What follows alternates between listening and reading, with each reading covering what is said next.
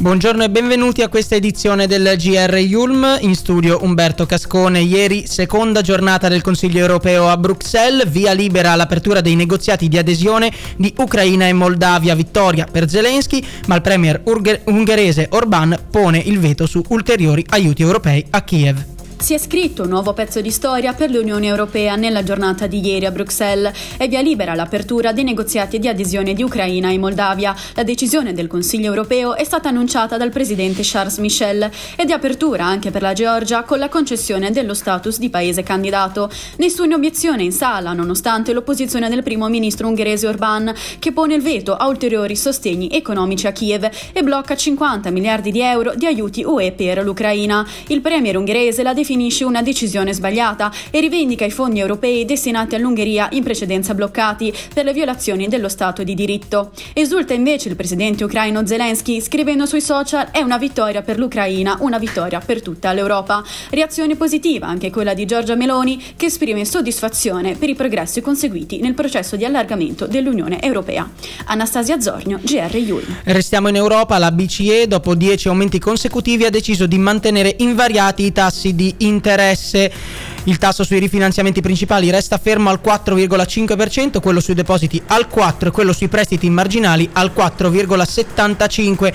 Questo è quello che riporta l'Istituto Centrale al termine della riunione che si è tenuta ad Atene. Non sono previsti tagli nel breve periodo la Presidente della BCE, Christine Lagarde, ha affermato che non sa quando la situazione potrebbe cambiare perché quest'anno l'economia è debole, parlare di taglio dei tassi ora è prematuro, anche solo discuterne. Questa mattina maxi operazione delle forze dell'ordine, la Polizia di Stato ha mobilitato più di 500 agenti in 14 province diverse, comprese Milano e Napoli, per contrastare le gang giovanili. Per ora sono stati effettuati 40 arresti, inclusi 10 minorenni, e sono state presentate altre 70 denunce. Gli interventi da parte della polizia si sono svolti soprattutto in contesti vicini al mondo dei trapper, con sequestri di pistole, armi da taglio e diverse centinaia di dosi di droga. La squadra mobile e le sezioni investigative continuano a controllare e monitorare tutti quei luoghi considerati considerati connessi alle devianze giovanili. Il processo a Ciro Grillo per violenza sessuale di gruppo, ieri l'esame in tribunale della principale accusatrice del figlio di Beppe Grillo e dei suoi tre amici. Il processo si sta svolgendo a porte chiuse nel tribunale di Tempio Pausania in Sardegna. Dario Romano, avvocato della parte civile, ha affermato che le domande della difesa erano da medioevo. Non è mancata la risposta da parte dell'avvocata Antonella Caccareddu, legale della difesa, che ha affermato che tutte le domande erano state controllate e approvate dal tribunale come da procedura. Dopo l'esame decine di persone persone hanno scritto e commentato quanto sarebbe accaduto e si è creata una catena di polemiche contro la difesa. La musa del cinema indipendente americano Greta Gerwig raggiunge un importante traguardo lavorativo dopo il successo nella scorsa stagione con Barbie. Per la statunitense arriva una nomina da Cannes, questa volta però non è per ricevere un premio. Una donna da record. Greta Gerwig è la presidente della giuria al Festival di Cannes 2024. È la prima regista donna americana ad assumere questo ruolo e anche la più giovane dal 1966, quando la manifestazione fu guidata dall'allora 31enne Sofia Loren.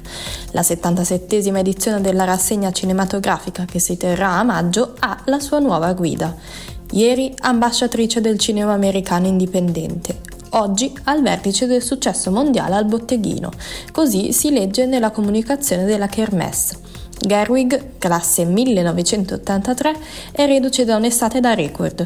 Il suo film Barbie è in pole position nella corsa ai Golden Globes, con nomination in nove categorie. Tra i primati c'è quello di aver superato il miliardo di dollari di incassi in tutto il mondo, in soli 17 giorni dall'uscita, la prima volta per un film di una regista donna.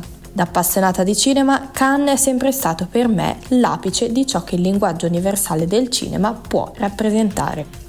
Marta Colazzo, GR Yulm. Il calcio, Atalanta e Roma proseguono il loro percorso in Europa League. I bergamaschi hanno vinto 4-0 contro il Rakov eh, giovedì sera. A sigillare il match è stato un giovane talento, Giovanni Bonfanti, classe 2003. La Roma invece ha battuto lo Sheriff 3-0. Anche qui il gol decisivo è stato quello di una giovane promessa, Nicolo Pisilli, che durante il post partita ha dichiarato fare il primo gol a soli 19 anni in una squadra è un'emozione inspiegabile. In Conference League la Fiorentina si assicura il primo posto nel girone grazie invece al pareggio contro il Ferencvaros.